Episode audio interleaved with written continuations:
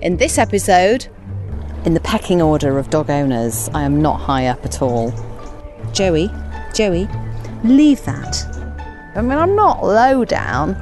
I'm not like, can't control my dog. Leave it. Hmm. It's a bit of a conundrum.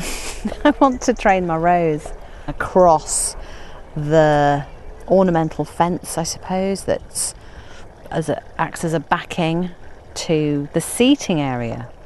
I'm just going to pop it back up there, see if it grows along nicely. It's been doing ever so well. Oh, and I've got this brilliant tool. say it's a tool. Everyone's got string, right? But that's not going to cut the mustard for this particular job. So I've got this brilliant item, which is a coil of wire, and on the top of it is this cutter, little sprung metally cutter thing. Oh, and you cut your length. Oh, and it's, as you can tell, very pleasing. Joey, Joey, hello. Leave that. Leave it. See, normally I'd be quite brusque with the, jo- uh, the dog and firm, but I don't want to come across as a shouty person. I am a shouty person, really. So, anyway, he's trying to run off with a stick, which is the snipped off rose. It's not going to be very pleasant in your mouth, Joey. Joey is brilliant. He's so well trained. He knows all the commands and he's quite well trained, but when it comes to being outdoors, he's got selective hearing and he won't come back on the lead. He will do eventually, but not quite when you need him to. Oh, I was put in my place though, really, as a dog owner in the pecking order of dog owners, I am not high up at all.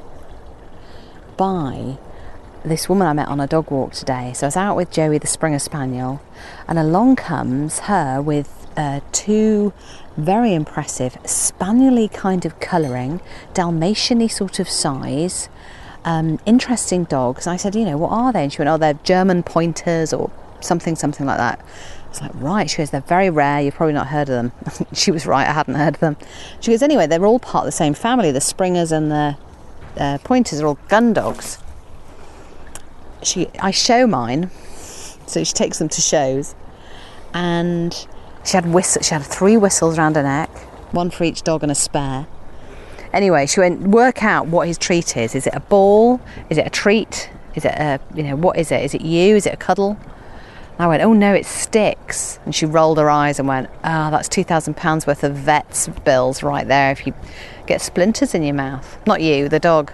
If I was Joey out on a walk, and frankly, it's great, and there's lots of sniffs and scents to follow, and then I saw what is in my nature to like go after, which is a bird, then I will I would go after it. And then if that bird started quacking right? And going whack whack, look at me, whack whack. Oh no, there's dog, whack whack, right?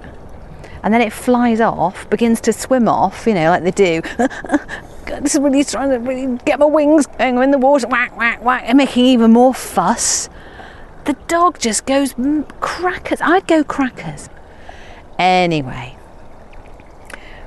I've since purchased a whistle online and a long lead and we're going to be watching some more training videos about how to train gun dogs to come back when they think duck chasing is far more interesting.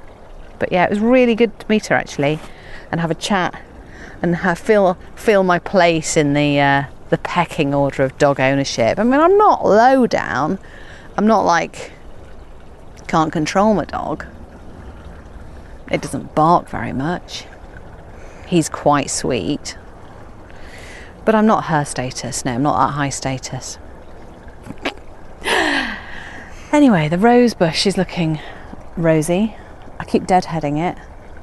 And um, yeah, it's pretty good actually. I think the secret to it was when it first went in, I gave it a load of, you know, that bloodfish bone meal stuff in the bottom. And I keep giving it every now and again a bit of rose feed and deadheading it regularly. So yeah, it's all right. I'm quite I'm pleased with that. That's the thing, isn't it, with um, gardening? Is that you've got to nurture. You've got to you've got to have some sort of nurturing in you. that wants to just see how things do. So I planted that a few years ago, a couple of years ago, and I didn't expect much. But I've been bowled over by it really, and it makes me want to do more and grow more. So, yeah, we're now in a safe zone where someone can sit down and enjoy a cup of tea in the morning without being stabbed by a rose from behind. There was a bit of jeopardy before, or were they going to have their eye out if they moved in the wrong place? So now it's safe. The rose is safe, tied back with my beautiful gizmo that I bought. And on to the next thing.